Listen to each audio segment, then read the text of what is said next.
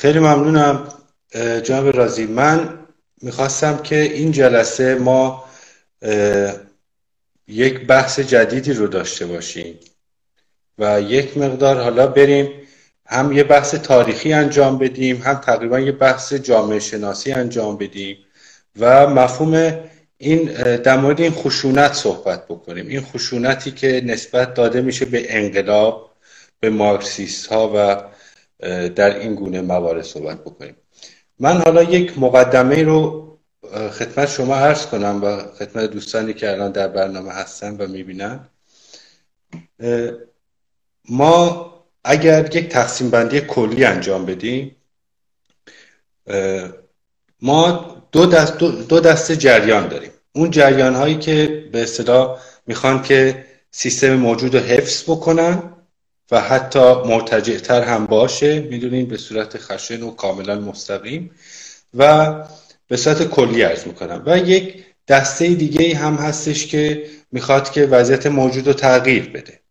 حالا در این دسته دوم باز اینا به دو دسته تقسیم میشن.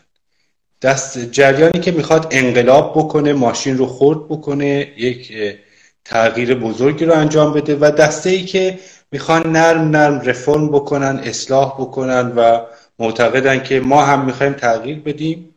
ما هم می‌خوایم که جامعه به سمت جلو حرکت بکنه مشکلاتش برطرف بشه. ولی با جریان اصلاح با رفرم با اصلاحات و به مرور زمان. حالا وقتی این دو دسته در مقابل هم قرار می‌گیرن جریاناتی که معتقد به اصلاحاتن به اصلاح کردن سیستمن اونا معمولا بحث خشونت رو بیان می‌کنن. مثلا میگن که خشونت نیستش بدون خشونت با احزاب با دسته ها با سندیکاها ما جلو میریم مطالبات خودمون رو بیان می‌کنیم کاملا نرم و بدون خشونت. و نقدشون به به جریاناتی که خواهان انقلاب هستن و خورد کردن ماشین دولت هستن نقدشون این هستش که خب این جریان خشن کشت و کشتار داره. بعدا چون کشت و کشتار داره منجر به دیکتاتوری خواهد شد این گونه مسائل. من سوالم به صورت مشخص از شما این هست جناب رازی. این خشونت رو اینا بر چه مبنایی بیان می‌کنن؟ یعنی چی رو خوندن در تاریخ؟ چی رو مبنا قرار میدن که میگن که جریان اصلاحات یا رفرم کردن در جامعه جریان بدون خشونت و انقلاب یک جریانیه که خشونت به بار میاره و موجب دیکتاتوری میشه. بسیار خوب خیلی ممنون. با درود به همه رفقای شرکت کننده و تشکر از شما.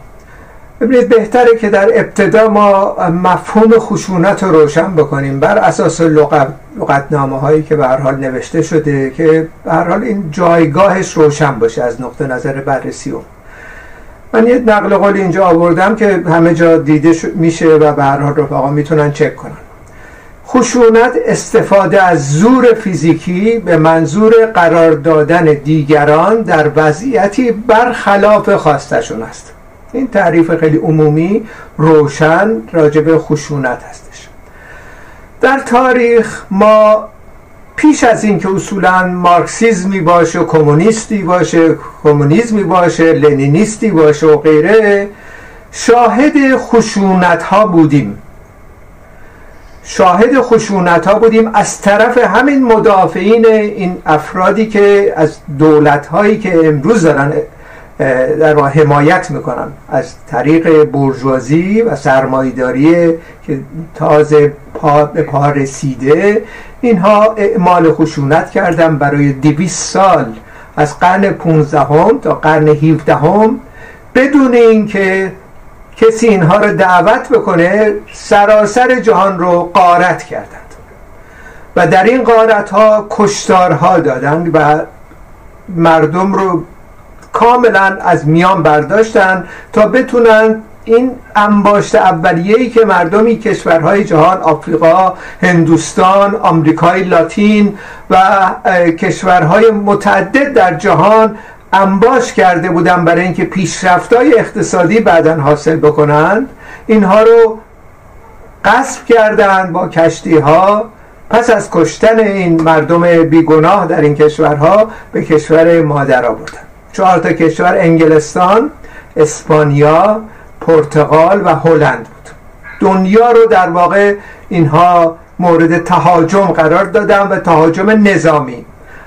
در هندوستان هست نقاشیاش هست که به بحث این که این مقاومتی می‌شد از طرف مردمی که به هر زحمت کشیدن مروارید سید کردن و غیره این مرواریدی هاشون وقتی می‌گرفتن کسی مقاومت می‌کرد اینا رو میبستن به توپ توپ هایی که دوررس هست. ما منفجرشون می‌کردن در مقابل تمام اعضای خانوادهشون. این در واقع سابقه همین کشورهای به اصطلاح مهد آزادی هستش. یعنی در واقع اینها از این تاریخ چه میان؟ این مهد آزادی که به وجود اومده که متکیه به رشد اقتصادی بر اساس خشونت به وجود اومده.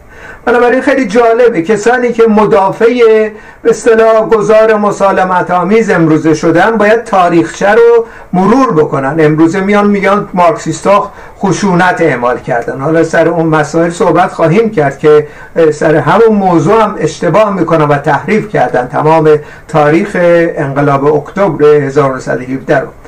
اما در عین حال اگر ما مخالف خشونت هستیم برای اولین بار باید این کسانی که می‌خوان مسالمت آمیز شرایط رو آماده بکنن اینه که نقد بکنن به گذشته خودشون روشن بکنن این خشونت از کجا اومده تاریخچه چی است؟ تاریخچه به اصطلاح این خشونتی که ما امروز ازش برحضر هستیم چه بوده؟ و این محکوم بکنیم. خشونت در واقع در سراسر جهان ادامه پیدا کرد پس از این دویست سال. جنگ اول جهانی. در جنگ اول جهانی چهارده کشور امپریستی به اولین انقلاب سوسیالیستی که توسط 20 میلیون از آرای مردم انتخاب شده بودند که انقلاب رو انجام بدن به فرجام برسن اینا تهاجم نظامی کردند. تحت رهبری آقای چرچیل تمام کشورها ژاپن، آمریکا، فرانسه، آلمان تمام این کشورها هجوم نظامی کردن به این دولت نوپا و جوان که متوسط سن رهبراشون بیش از سی سال نبود. و این قدرت ها حمله نظامی کردن چیزی در حدود یک میلیون و سه مردم روسیه رو کشتن قتل عام کردن به عنوانی که اینا کمونیستن و غیره و چیزی در حدود سه میلیون نفر در واقع معلول جنگی و غیره به وجود اومد. برای نخستین بار در تاریخ پیش از این داستان حلبچه که آقای صدام حسین مواد شیمیایی علیه مردم استفاده کرد آقای چرچیل دستور حمله نظامی همراه با مواد شیمیایی به روسیه را کرد. شمال روسیه رو اینها بمبارون کردن با مواد شیمیایی و میلیون ها نفر از پادر اومدن. یک همچین سابقه در واقع وجود داره. ما باید بررسی کنیم که این خشونت از کجا اومده. اینایی که مخالف در واقع این ماجرا هستن ریشه یابی بکنن ببینن این ماجرا از کجا اومده. خشونت یعنی اون چیزی که در واقع علیه خود مردم ایران اینها اعمال کردند. 28 مرداد 1332 کودتای نظامی در مقابل یک دولت دموکراتیکی که به وجود اومد با آرای مردم اعمال کردند. سران تمام گروه های سیاسی رو دستگیر کردن و بسیاری رو کشتن تا این کودتا به فرجام برسه تا منافع امپریالیزم در منطقه حفظ بشه. بنابراین ریشه خشونت در واقع در خود همین نظام های سرمایداری هست و از موارد اخیرش که مشاهده کردیم اینو ذکر می‌کنم چون بسیاری از همین اپوزیسیون راست که در واقع صحبت از این می‌کنن کمونیستا خشونت ایجاد کردن مارکسیستا خشونت ایجاد می‌کنن. این از طرفدارای آقای ترامپ بودن در آمریکا و امروز هم شاید باشند. خشونت یعنی اون چیزی که آقای ترامپ انجام داد در مقابل چشمای انظار میلیون ها نفر از جهان گرایش های فاشیستی رو بسیج کرد برای حمله در واقع خشونت آمیز علیه پارلمان خودشون و کاخ سفید. و اینا رو ما مشاهده کردیم اخیرا. بنابراین خشونت اگه بخوایم صحبت کنیم خشونت کسایی اعمال کردند که در صدر قدرت قرار گرفتن در داخل ایران و ساواک به وجود آوردن کشتارهایی که ساواک انجام داد و انواع اقسام حملاتی که اینها کردن به حقوق دموکراتیک مردم حالا این آقایون مترقی شدن. و صحبت از این می‌کنن که مارکسیستا خشونت در واقع خواهان خشونت و غیره هستند. در خود این جوامع به اصطلاح مهد آزادی سوئد نروژ و کشورهای مختلف تظاهرات عمده ای که میشه اینا حمله می‌کنن. در واقع و در سوئد مثلا در سالهای پیش تظاهرات در واقع علیه سرمایداری بود که یک جوان رو کشتن. همین چند وقت پیش چند سال پیش. و در کشورهای دیگه هم همینطور. خشونت یعنی اون کسانی که امروز در آمریکا دارن سیاه‌پوستا رو می‌کشن و مشاهده کردیم چطور پلیس آمریکا سفیدپوست پاشو گذاشته و یک فرد رو خفه کرده و این ماجرای سیاه‌پوستا هنوز مسئله ای هستش که وجود داره در این مهد آزادی. این چیزی که در واقع ایدئال این حضرات است که می‌خوان به ایران به ارمغان بیاورن. بنابراین این ریشه های خشونت است و این خشونت ما به عنوان مارکسیستا صد درصد مخالفش هستیم. ما خواهان خشونت نیستیم مطلقا. بر اساس اون تعریفی که شده.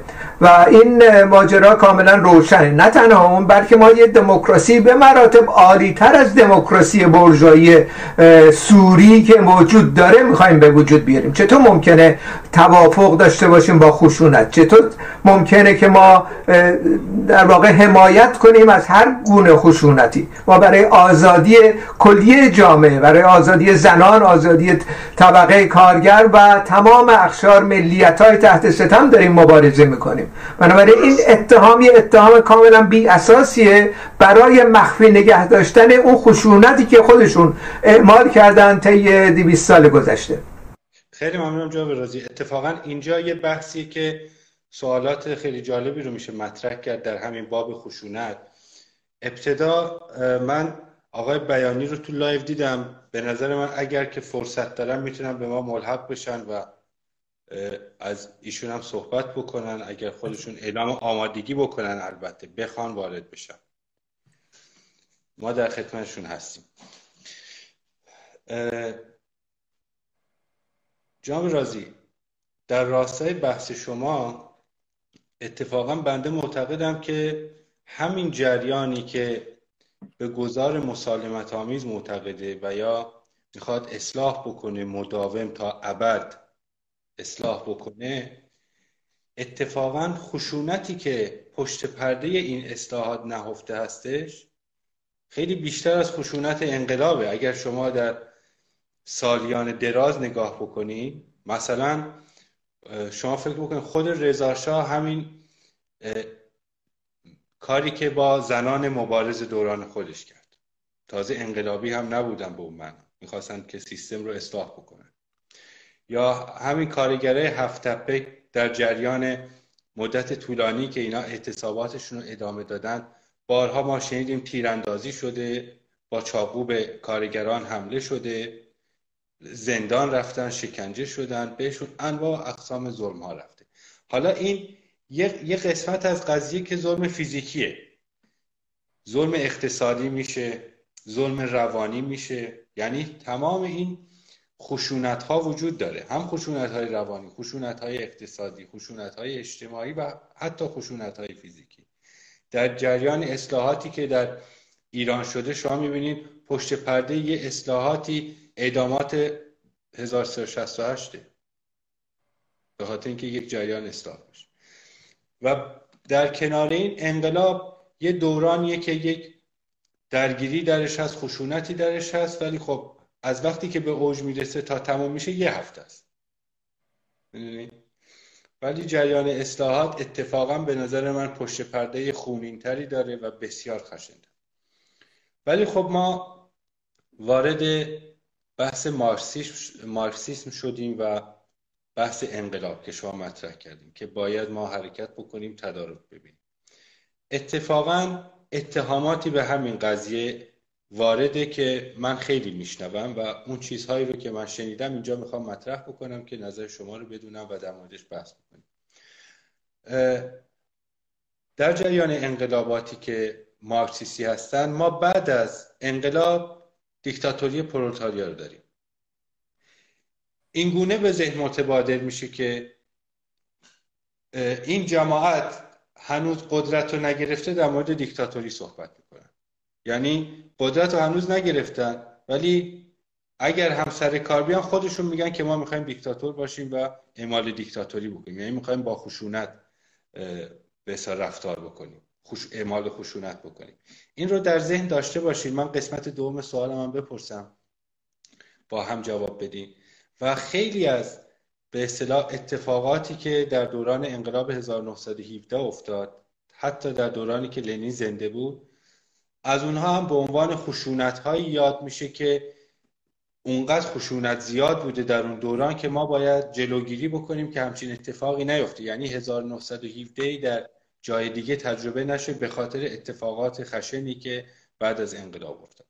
حالا شما اگه زحمت بکشین این دوتا رو خلاصه توضیح بدین که به چه شکل. هستش ممنون میشه بسیار خب من از همین دومی شروع می‌کنم با اجازه و اونم در مورد انقلاب اکتبر 1917 هستم. که قبلا اشاره کردم انقلاب اکتبر رو باید به دو قسمت تقسیم بکنیم. قسمتی که در زمان حیات لنین بود و پس از اون یک ضد انقلاب پیروز شد که ربطی به مارکسیزم و لنینیزم و, انقلاب اکتبر نداشت. یک انحرافی بود.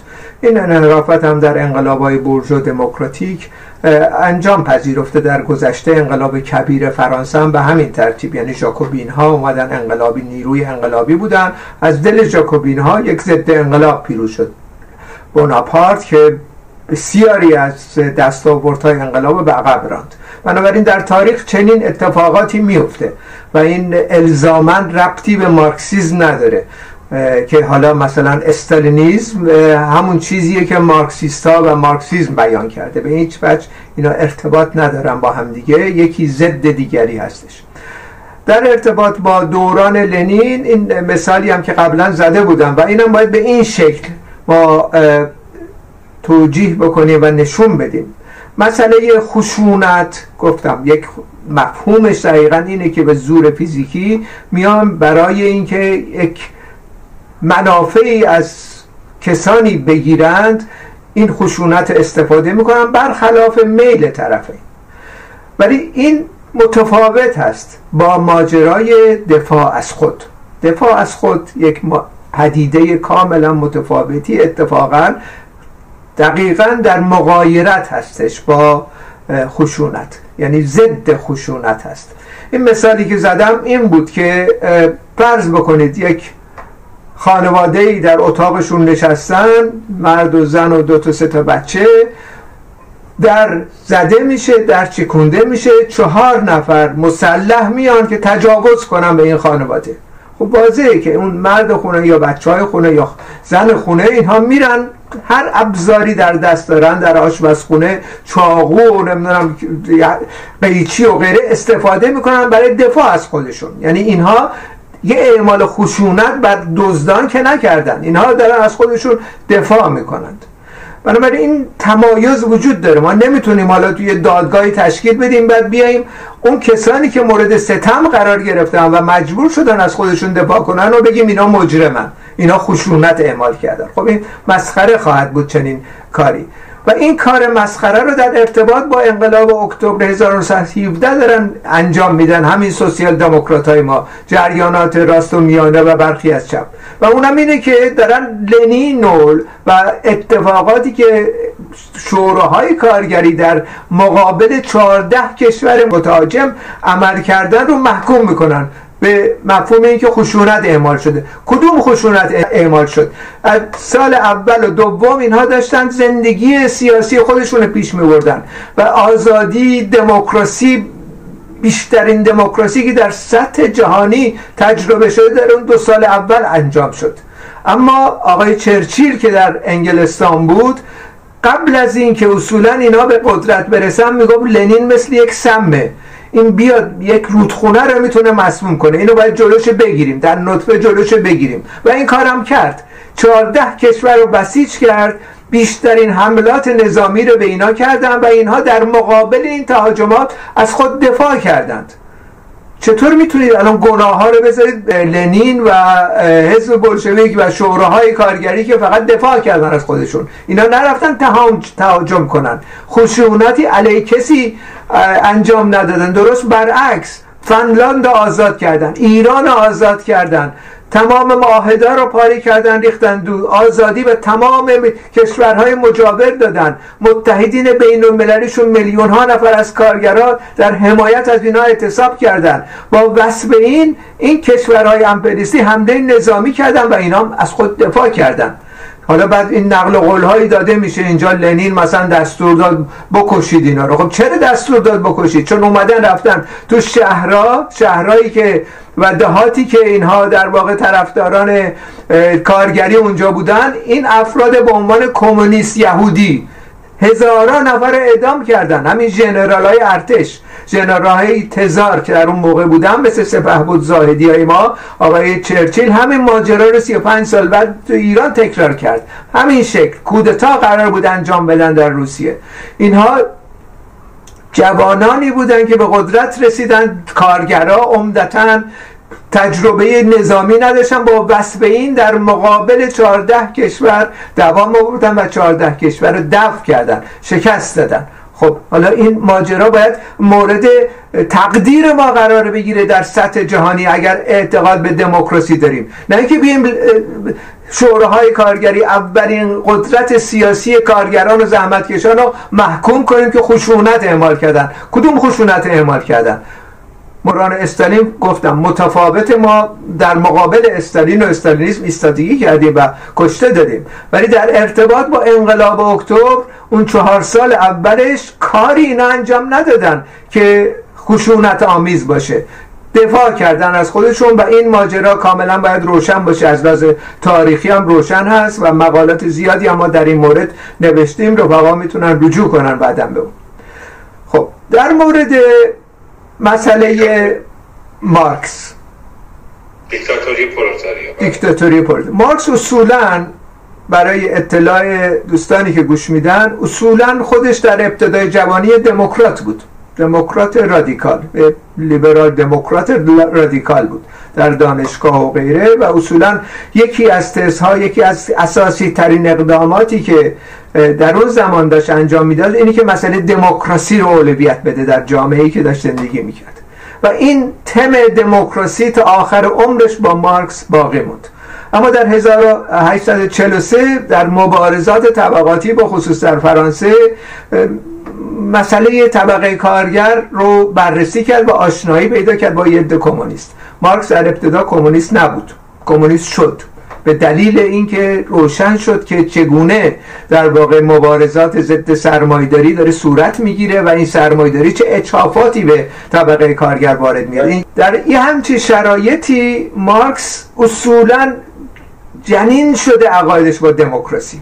بنابراین نمی‌تونه صحبت از دیکتاتوری بکنیم. مخالف دیکتاتوری بود. در به در تمام کشورها دنبالش بودن. اینو اخراج می‌کرد از کشورهای خودشون. به دلیل همین موضوع ها برای اینکه برجسته می‌کرد دموکراسی رو آزادی رو آزادی بیان و غیره. بنابراین این کاملا بی اساس این حرف که دیکتاتوری دیکتاتوری در زمان مارکس مفهوم دیگه ای داشت تا امروز. امروز به شکل استبداد مفهومش هستش. استبداد مثلا کشورهایی که مثلا سرکوبگرن و غیره. در زمان مارکس دیکتاتوری به مفهوم حق وتو بود. حق ویژه برای تصمیم گیری. صحبت از این می‌کرد مارکس. از اونجایی که برجوازی یه حق ویژه ای داره یه خط قرمزی داره در جامعه اونم مالکیت خصوصیه آزادی ها رو میده دموکراسی سوری ایجاد می‌کنه. منتها اگر کسی وارد این حریم بشه حریم سلب مالکیت خصوصی بشه سرکوب می‌کنه. کاملا جلوشو می‌گیره. این می‌گفت دیکتاتوری برجویی یعنی کاملا مفهوم دیکتاتوری یعنی حق ویژه برجویی در ارتباط با پرولتاری هم گفت چنین است. منتها اینجا یه دولتی باید تشکیل بدیم پس از انقلاب نمی‌تونیم بی دولت باشیم بلا فاصله چون این مرحله گذاری باید طی بشه. این بحث آنارشیستا رو رد می‌کرد. می‌گفت تو این آیت یک حق ویژه هم این طبقه کارگر این اکثریت خواهد داشت. همونطور که برجوازی داره. این هم دیکتاتوری انقلابی و پرولتاری است اونم دیکتاتوری برجوایی. اینا از این لحاظ از لحاظ ساختار شباهت به این شکل با هم دارم تو یکی در واقع مدافع اکثریت عظیم جامعه هست یکی مدافع اقلیتی است. بنابراین واژه دیکتاتوری انقلابی پرولتاریا به این مفهوم دولت بعدی رو داره نشون میده. منظورش اختناق نیست. و اینم توضیح میده در مقالاتش در در واقع بسیاری از مقالاتی که نوشت مشخصا نقد برنامه گوتا در گروندریسه تمام اینا رو به تفصیل توضیح میده. رفقایی که علاقه مندم می‌تونن بخونن این کتاب ها رو. و اونم این هم بود که ما در دورانی که دولت سرمایه‌داری رو سرنگون می‌کنیم و اکثریت می‌خواد به قدرت برسه یه دوران گذاری سپری خواهد شد. این دوران گذار دولت لازمه وجود داشته باشه. اما این دولت با دولت های برجایی هم فرق داره. هم از این لحاظ که این مدافع اکثریت هستن اون مدافع اقلیت هست. هم از این لحاظ که دموکراسی که بر اساس همون تمهایی که آموخته بود در جوانی. می‌گفت دموکراسی که این دوره باید داشته باشه به مراتب عالی تر از دموکراسی برجوهایی باید باشه. دموکراسی برجوهایی سوریه محدوده محدود عوام فریبیه ولی این دموکراسی باید واقعی باشه. ما باید دموکراسی داشته به تمام آهاد جم... جمعی مردم باید آزادی بیان بدیم آزادی مطبوعات بدیم. احساب همه آزاد خواهم بود در جامعه پس از انقلاب سوسیالیستی در ایران. املاک مردم واضحه که گرفته نمیشه. اینا دروغا و فریبایی هستش که این برجازی میدن که کمونیستا میان املاک شما می‌گیرن. بی این حرف. مسحکه هیچ جای این همچنین حرفی مارکس نزده که املاک مردم. برای مردم داره مبارزه می‌کنه انقلاب می‌کنه. چطور ممکنه خواهان املاک مردم باشه؟ سه تا شرط مطرح می‌کنه. و اونم اینه که ما پس از تسخیر قدرت بازگشت سرمایداری رو باید مسدود بکنیم. از طریق بازرگانی بین المللی و به دولتی کردن تمام اموری که مربوط به اومدن سرمایداری در داخل کشور است. دو اینکه تمام ابزار پلیس و وزارت اطلاعات و غیره رو کاملا منحل می‌کنیم و جلوی اینا رو می‌گیریم اگه قرار برگردند که خیلی امر طبیعی هست. و سه اینکه از شیوه های مختلف دموکراتیک استفاده می‌کنیم که اکثریت آهاد مردم در حقوق خودشون در مجالس مختلف شرکت کنن تصمیم گیری بکنن و شورایی عمل بکنن. یه شوراهای کارگری گسترش پیدا می‌کنه به سطح سراسری برای تصمیم گیری ها چون بحث اصلیش این بود. چون این دوران گذار از سرمایداری به سوسیالیسم که دیکتاتوری انقلابی پرولتاریا دولتش هست یه دورانی هستش که نیاز به گذارا بودن این وضعیت است. یعنی هر روز ممکنه یه اتفاقی بیفته. باید ما رشد بدیم نیروهای مولده رو با اقسام اقدامات باید انجام بگیره. و یه کنترل عمومی باید وجود داشته باشه که حیف و میل نشه تنظیم بشه به شکل ادواری سازماندهی پیدا کنه دموکراتیک باشه و غیره. و از این لحاظ این دوران گذار اگر قراره با اختناق و سرکوب و دیکتاتوری و غیره الحاق پیدا بکنه این دوران گذار اتفاق نخواهد افتاد. مردم کل جامعه باید رضایت داشته باشن از دولت و همکاری بکنن. برای اینکه همکاری کنن باید در تصمیم گیری ها شرکت بکنن. و از این لحاظ این بحث دیکتاتوری انقلاب پرولتاری کاملا یه بحث تحریف شده یه توسط سایرین که اینو متهم می‌کنن که دیکتاتوری خواسته. نه دیکتاتوری منظورش نیستش. منظورش اینه که نظارت و حق به تو داشته باشه در اون سه موردی که در مورد برجوازی هم این حق به رو گفت دارن اینا. در مورد در واقع لغو مالکیت خصوصی اینا قبول نمی‌کنن میان سرکوبم می‌کنن. اگه کسی این این میدان رو مورد تهاجم قرار بده. در نتیجه هیچ مشکلی نیستش. حالا بعضیا از این اپوزیسیون به چپ میان میگن که این کلمه دیکتاتوری بده اینو برداریم. خیلی هاشون رفتن دیکتاتوری انقلابی پرولتاریا رو که مفهوم دولت میده. یه اقدامی نیستش قابل لمس نیست یه تئوریه در واقع. اینو از برنامهشون حذف کردم. ولی به این بهانه که راه هموار کنم برای معامله با برجاسی برای اعتلاف کردن با برجاسی همینو بس.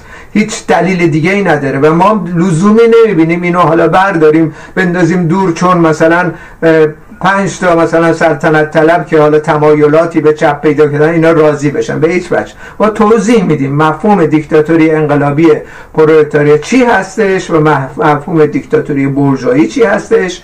و این دولتی که در بعدا می‌خواد ایجاد بشه پس از تسخیر قدرت یک دوران گذار رو باید با این فرم از دولت به مورد اجرا قرار بده با توصیف هایی که خود مارکس کرده و الان اشاره کردم بنابراین هیچ مشکلی با این واژه ما نداریم. خب حالا بحث سر اینه که بله یه, یه جایی یه قسمتی از سرمایداری هست سرمایدارای بزرگ هستن یا احزاب و جناهایی که مستقیما وابسته به اینها هستن. که اصلا میان تاریخ رو انکار می‌کنن این دوران رو انکار می‌کنن. اگر هم میپذیرن به عنوان بخشی از تاریخ میپذیرن نه به عنوان چیزی که ادامه پیدا کرده و هنوزم دستشون به خون آغشته است و روی دریایی از خون نشستن. بحث من جریانات چپی هستن که دیگه از حالت انقلابی خارج شدن و وقتی به پدیده های اجتماعی می‌پردازن وقتی جریانات اجتماعی اعتراضات اجتماعی رو بررسی می‌کنن. اینا رو در خودشون اتمیزه می‌کنن و در واقع فراتر از جریان نمیرن.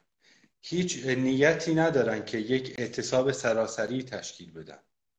می‌دونید؟ کمیته هایی به وجود بیاد و این منجر به انقلاب بشه. در خود همون اعتراض و جریان میمونن. نمونهش مثلا بحثی که مسیح علی نژاد در مورد حجاب مطرح کرد و یک سری از جریانات چپی که با اون قضیه برخورد کردن. یا دیدگاه همین جریانات چپ به نسبت اعتصابات هفته به هپکو و سایر جریان. اتفاقا جا رازی بحث سر اینه که این دسته میان در مورد خشونت انقلاب صحبت می‌کنن. نه جریانات سرمایداری به اون شکل. این چپ ها هستن که میان میگن که بله اینها بوده اینا در تاریخ بوده کشت و کشتار بوده. اگر ما انقلاب بکنیم دوباره اون رو تکرار کردیم و به اصطلاح فضایی باز کردیم و اینکه دولت ها بکشن و از بین ببرن و ترور بکنن و اینجور مسائل. خب حالا سوال اینجاست. آیا یک جریانی که گذار مسالمت آمیز رو انتخاب می‌کنه واقعا یک جریان بدون خشونتی که می‌تونه به مقصد برسه. و آیا انقلاب در مقابل یک همچین دیدگاهی یک مسئله خشنه؟ جناب رازی شما چجوری تحلیل می‌کنید؟ بله این ماجرای چپ که صحبت می‌کنید اینها در واقع چپ هایی بودن که متعلق به اردوگاه های اصطلاح سوسیالیستی سابق بودن. عموما ماویستا طرفدارای شوروی حامیان شوروی و غیره اینها در واقع در عمل دیدن که چه ماجرایی پشت سر استالینیزم بود و چه لطماتی به جنبش کارگری در سطح جهانی زد.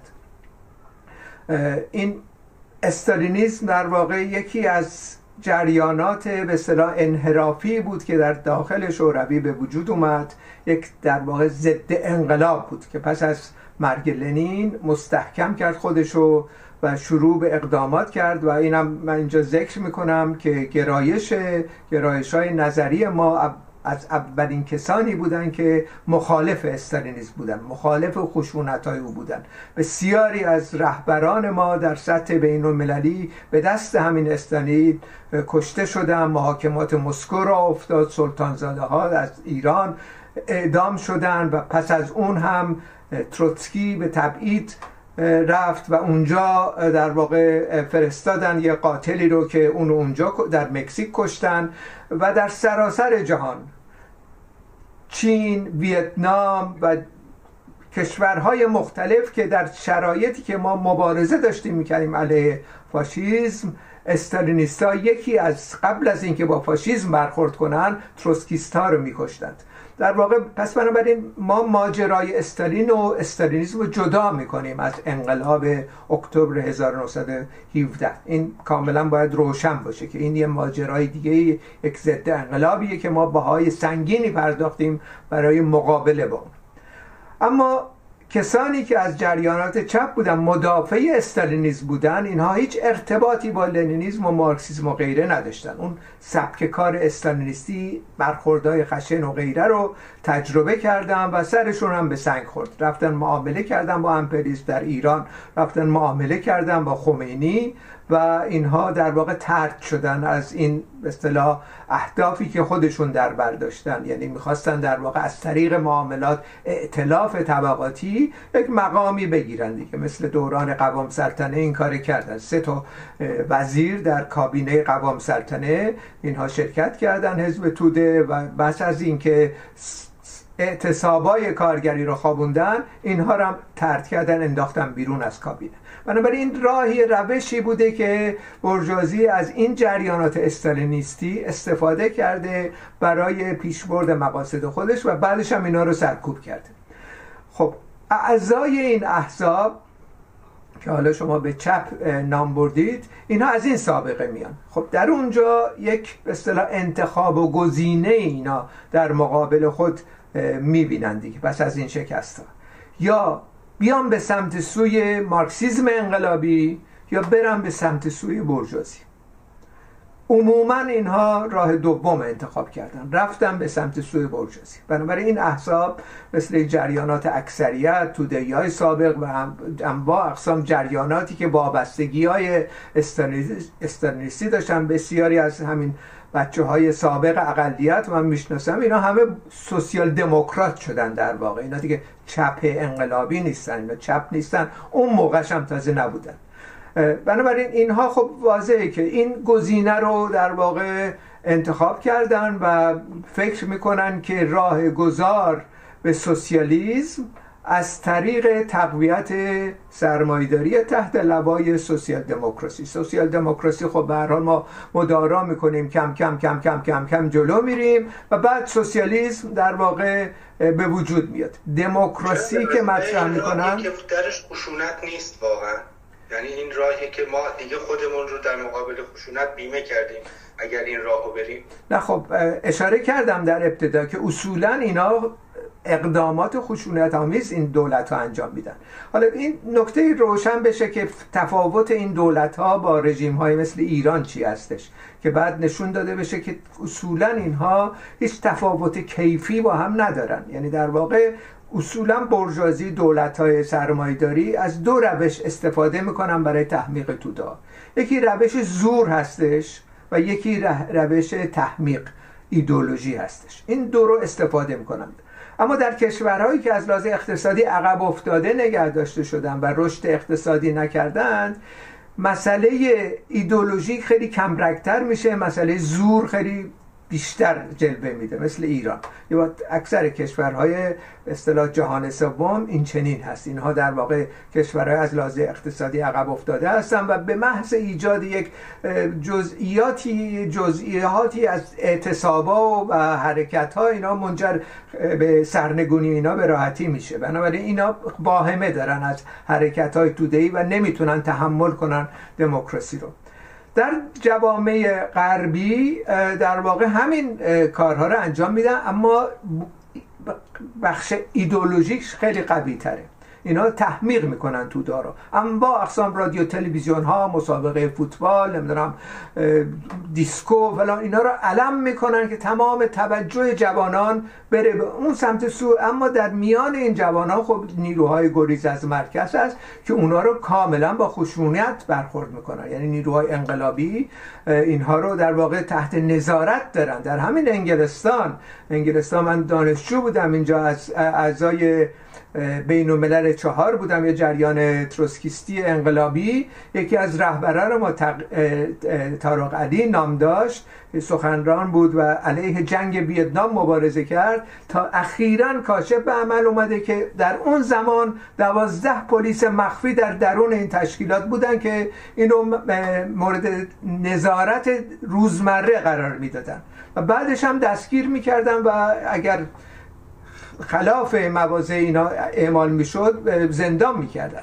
میگه این مسئله اوسانج و چگونه می‌تونیم ما توضیح بدیم؟ یک ژورنالیست دموکرات اومده افشا کرده فجایعی که امپریالیسم در منطقه آورده در منطقه خاور میانه و اینا رو افشا کرده. ژورنالیسته. خیلی کار غریبی هم نکرده. ولی بلایی به روز این آوردن که اصولا این الان در حال مرگه. عملا در زندان احتمالا این می‌خوام بفرستن به آمریکا. در آمریکا که وارد شد 173 سال زندان برایش گذاشتن. در اینه. دموکراسی در واقع برجوهایی اینه. خشونت در درونش وجود داره. شما فقط الان یک سلسله از خواستهای توده ها را وقتی مشاهده می‌کنید یک جریانات مختلفی در انگلستان الان به وجود اومدن که علیه سرمایداری هستن و اعمال خشونت آمیز هم نمی‌خوان انجام تظاهرات می‌ذارن و غیره. اینا رو ممنوع کردن به عنوان گرایش های تروریستی. بنابراین این مفهوم تروریست هم خیلی جالبه. از این استفاده می‌کنن برای اینکه در واقع اینها رو تحت کنترل قرار بدن و مردم رو در واقع تحمیق بکنن بیشتر و اینها رو ایزوله بکنن در جامعه که نتونن انقلاب و سازمان بدن. بنابراین مسئله اینکه اینها متوسل میشن به غرب یا عقاید برجوایی یا لیبرالی سوسیال دموکراتیک و غیره به هیچ وجه اینا رو مسئول قرار نمیده. از اینکه نهایتا خشونت اعمال بکنن. و از همه مهمتر کسانی که امروزه جریانات راست و میانه و برخی از این چپهایی که شما برشمردید اینا یه ایدئال عمومی دارن که در ایران اگر فقط این رژیم بره اسلام سیاسی بره و آخوندا برن ما می‌تونیم یک جریان به اصطلاح خیلی عمومی دموکراتیک به وجود بیاریم و بعد اون وقت میشیم مثل سوئد پس از چند سال. این توهمی بیش نیست در واقع. اینها در واقع دارن فریب میدن. توده های و جوانان در داخل ایران و در دسترسی دارن به رادیو تلویزیون های 24 ساعته و عملا دارن یک به اصطلاح شرایطی رو آماده می‌کنن که وقتی این رژیم بیفته اینا قادرن که دموکراسی به ایران بیارن. کاملا حرفای بی اساسه. تنها راهی که دموکراسی می‌تونه در ایران به وجود بیاد اینه که گسست بکنه از مدار امپریالیسم. از مدار سرمایداری و متکی باشه به نیروهای خود مردم. در مرکز اون طبقه کارگر که طبقه کارگری که نشون داده چه برخوردهای دموکراتیکی انجام میده در میان خودش.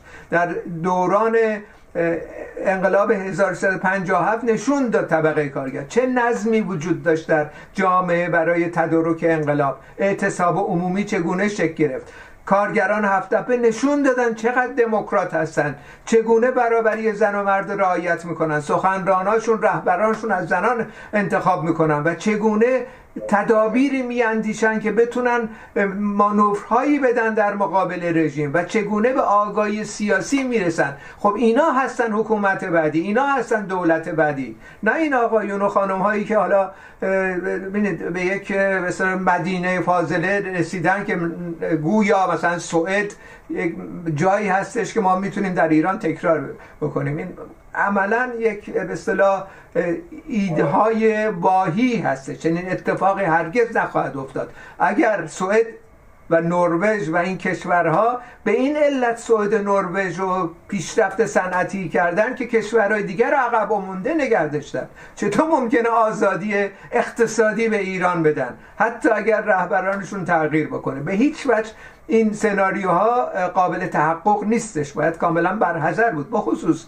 جوانانی که به برنامه های اینا گوش میدن فریب در واقع عوام فریبی های اینا رو نخورن که گویا اینا قرار بیان حالا دموکراسی به ایران بیارن. صرفا این مسئله اسلام اسلامی بودن این رژیم هستش که بره کنار. این رژیم صرفا اسلامی نیستش. این رژیم بخشی از هیئت حاکم در داخل ایران بوده در 300 سال گذشته. اینها مرتبطین امپریز بودن در این دهه های گذشته و اینا انتخاب شدن که بیان در مقابل فروپا پاشی نظام سرمایداری الटरنتیو به شاه تنها اینا رو پیدا کردن که بذارن. و اینا رو در واقع اینا در راه چانه زنی ها دارن عمل می‌کنن. اینا به توافق خواهند رسید. و امپلیز ترجیح میده اینا باشن در قدرت تا اینکه رضا پهلوی ها و غیره بیان. چون با اینا می‌تونه حساب کتاب هایی باز کنه. می‌بینیم برجام الان دارن به توافق می‌رسن به احتمال قوی. در نتیجه الترنتیوه که در مقابل ما به عنوان جنبش های کارگری زنان و تمام اجزای جامعه قرار داره اینی که اولا سازمان بدیم تدارک ببینیم انقلاب سوسیالیستی رو به رهبری طبقه کارگر و بعد گسست بکنیم از تمام کسافات امپلیسم و سرمایه داریم. خیلی ممنونم جابرازی چند تا سوال شده. حالا من اگر تونسته باشم یه گزینه گزیده ای از اون سوالا رو بنویسم. یک, سو... یک مسئله هم بهش اشاره شده. آخرین پیام هست که اون رو بعدا در آخر بهش می‌پردازیم. یکی از دوستان اینجا گفتن که کومله کردستان کاملا انحراف نیست یا یک جریان مثلا انحرافی نیست یا شاید منظورش اینه که نیمه نیمه است. مثلا شاید 50 درصد انحراف داره 50 درصد نداره. اصلا ما می‌تونیم همچین تقسیم بندی داشته باشیم. ما می‌تونیم بگیم یک جریانی هست که 50 درصد انحراف داره 50 درصد نداره. ما می‌تونیم همچین چیزی رو داشته باشیم. مثلا نصف بکنیم یا بگیم کلا نیست کاملا نیست. یه ذره هست. نظرتون چیه؟ این ارزیابی ما با احزاب مختلف باید روشن باشه. از دو موضوع هستش که باید در نظر بگیریم. همیشه برای ارزیابی جریان. یکی این که برنامه و همچنین اهدافی که دارن چی هستش؟ روشن باشه که دقیقا چی کار می‌خوام بکنن چون بسیاری هستن که صحبت از انقلاب سوسیالیستی و کمونیسم و مارکسیسم و غیره می‌زنن اما اهداف دیگری رو دنبال می‌کنن.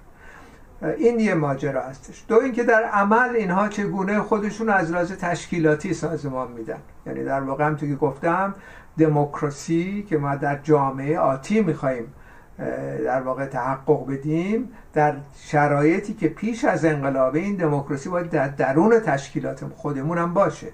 حق گرایش نظرات مختلف و غیره.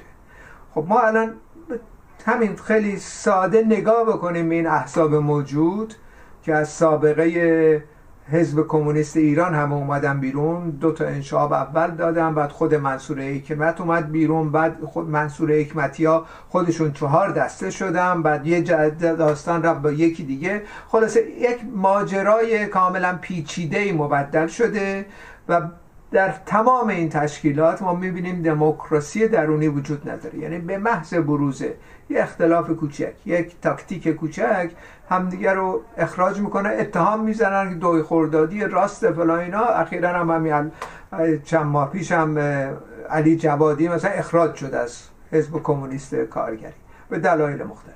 بنابراین این نوع تشکیلات ها تشکیلات انقلابی نمی‌تونه باشه. چون تشکیلات انقلابی که می‌خواد دموکراسی به مقام بیاره در جامعه باید خودش دموکراتیک باشه. یه اصولی رعایت کنه. ما در داخل یه تشکیلات می‌تونیم گرایش های مختلف وجود داشته باشه. چرا باید به محض بروز یک اختلاف افراد اخراج بشن ارعاب بشن کنار گذاشته بشن توهین بهشون بشه و غیره؟ خب این نشون میده اشکال داره این تشکیلات. این یه موضوع. موضوع اولی هم که هستش اینه که برنامه اینها چی هستش؟ برنامه روشن باید باشه. یعنی اینها خواهان انقلاب سوسیالیستی اگه هستند این انقلاب سوسیالیستی کی باید در رهبریش باشه؟ اگر قراره که طبقه کارگر باید باشه این طبقه کارگر آیا با شما الان وصله؟ آیا این طبقه کارگری که امروز در جامعه ما هسته شما رو انتخاب کرده؟ آیا شما در واقع نماینده های کارگران ایران هستید که خود اسم خودشون گذاشتید؟ حزب کمونیست ایران. آیا آرایی داده شده به شما؟ در انقلاب روسیه حزب کمونیست روسیه زمانی تشکیل شد که بیش از 20 میلیون طرفدار داشت و حامی داشت. اون موقع اعلام کردن. در پیش که فقط حزب بلشویک نام داشتن. یه گرایش بودن. خب این کسانی که میرن به جای طبقه کارگر حزبش می‌سازن. کسانی که میرن در واقع به دور از پیشروهای کارگری آیا در سراسر ایران حزب کمونیست ایران مورد حمایت کارگران هست میش شنیدن اسمشو در کارخونه های مختلفی که اعتصابات اخیر صورت گرفته از جمله کارگران فولاد احواز افرادی اومدن به خارج باشون مصاحبه که می‌کنم میگم ما از مبارزین کارگری هستیم و اسم این احزاب هنوز نشنیدیم در داخل ایران. خب چطور ممکنه این حزب درست باشه؟ صحیح باشه عمل کردش. اگر نتونسته اون تجمعاتی که قرار باش انقلاب بکنه سازماندهی بکنه. بنابراین احزاب خودساخته از بالا اصولا یک انحراف. این از این. یعنی اگر حزبی اعلام بکنه من حزب کمونیست ایران هستم و در بخش های مختلف ایران سازماندهی اعتصاب نکرده باشه رهبری هفت رو در دست نداشته باشه یعنی حرف, حرف کذبی زده. درست نیست این حرفش. این تشکیلات تشکیلات واقعی نیست. بنابراین اینا مشکلات است. از نقطه نظر برنامه ای ما اگه دقیقا نگاه بکنیم به برنامه اینا ناروشن کاملا. مثلا همین دیکتاتوری انقلاب پرولیتاری رو حذف کردن از برنامه. یعنی چی؟ یعنی اینکه به دولت بعدی که قرار دولت انتقال از سرمایداری به سوسیالیسم باشه اعتقادی ندارن دیگه. اینو کنار گذاشتن. یعنی اعتقاد به سوسیالیسم دیگه ندارن. گرچه میگن سوسیالیست هم وقتی تو دیکتاتوری انقلابی پرولتاریار یعنی دولت بعدی رو حذف می‌کنی از برنامه یعنی نیستی دیگه می‌خوای یه کارهای دیگه بکنی. بنابراین اینا کاملا ناروشنه. برنامه های مناظره ازشون درخواست می‌کنیم. نمیان ما حذف می‌کنن ما رو گرایش های مختلف و من... انتقاد دارن به اینا. حذف میشن. یعنی اصولا اتحاد عمل ها رو به هم می‌زنن. اینا خب تمام اینا علائمی هستش که اینا یک حزب انقلابی نیستند. حالا افراد صادق مبارز در درونشون هست. واضحه. در کموله من خودم خیلی از قبل میشناختم که افراد صادقی هستن مبارزن قلبشون با انقلاب و غیره. متر رهبری اینها در دچار بحران و مشکلات هستش. و الان هم باز دوباره یک انشاب دیگه ای در شرف بقوع هست. خب اینا تمام نشون میده ناسالم این داستان هایی که ساخته شده به جای طبقه کارگر و اینا باید جایگزین بشه با پایه ها و خود کارگرها و غیره و این تشکیلات به این شکل اصلاح بشه. خیلی ممنونم. جناب رازی بحث عالی بود. استفاده کردیم. خسته نباشین. به همه دوستان شرکت کننده در برنامه لایف هم خسته نباشید میگم. تا برنامه بعد. متشکرم. همه رفقا دوستانش تشکر می‌کنم به خصوص شما.